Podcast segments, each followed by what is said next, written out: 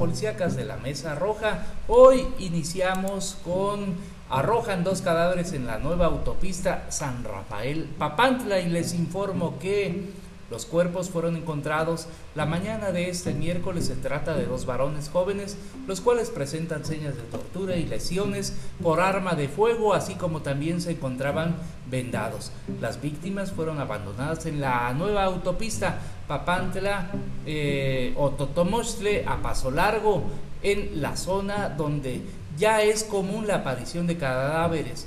Al momento se desconoce la identidad de las víctimas, pero ya se están llevando a cabo todas las diligencias para saber quiénes fueron esos fallecidos, lamentablemente. Y por otro lado, en menos de dos horas ejecutan a dos mujeres en diferentes municipios. ¿Dónde más? Aquí en el estado de Veracruz. Pues sí, en Atoyac, una joven maestra de zumba familiar del alcalde de este municipio fue asesinada frente a sus hijos.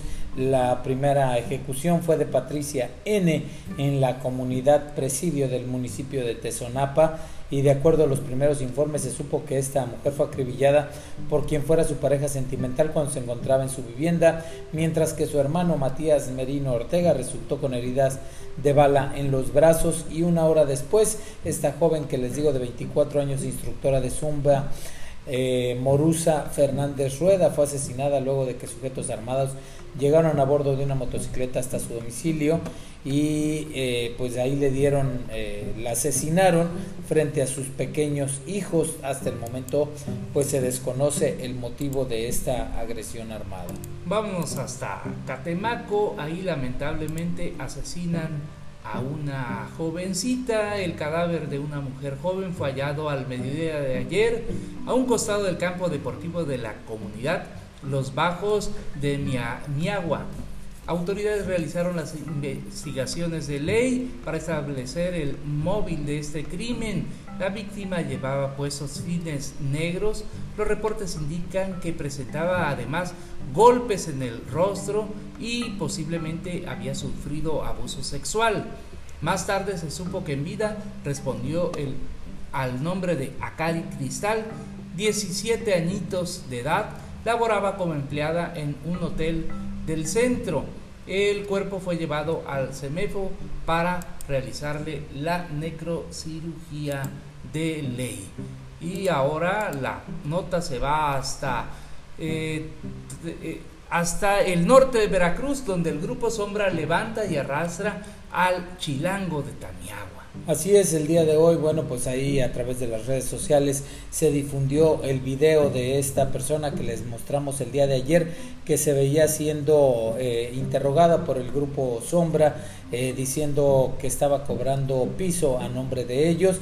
Y bueno, pues el día de hoy se difundió este video, que no lo podemos pasar en el programa, pero lo puede ver a través de nuestros portales, eh, en donde se ve que es arrastrado por una camioneta amarrado de los pies y pues ahí va gritando él y le van gritando también de que pues no debió de haber hecho eso de haber cobrado cuotas a nombre del grupo Sol. Lamentablemente se metió con el grupo equivocado. Así es. Y por otro lado, ejecutan a dos jóvenes. Esto sucedió en Tierra Blanca, Veracruz. Son tirados frente a la frontera de Oaxaca y Veracruz sobre la carretera interestatal La Granja Temazcal de Oaxaca la mañana de este miércoles.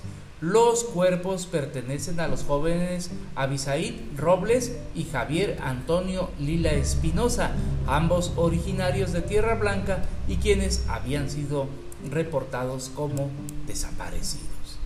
Vamos hasta la siguiente información. Localizan cadáver en Arroyo del municipio de Ignacio de la Llave. Sí, la tarde de ayer, habitantes de la comunidad de Salto del municipio de Ignacio de la Llave encontraron en un arroyo el cadáver de un hombre desnudo en estado de descomposición. Hasta el momento se desconoce su identidad y presentaba también huellas de violencia. Este hallazgo fue la tarde de ayer martes cuando habitantes de la congregación El Salto dieron aviso al servicio de emergencia sobre este cadáver y bueno pues se, se canalizó y únicamente la policía estatal llegó a confirmar pues dicho hallazgo aunque pues no ha sido identificado. Y la sierra de Papantla se tiñe de sangre, pues descuartiza a machetazos a su propio hijo, esto en el municipio de Filomeno Mata.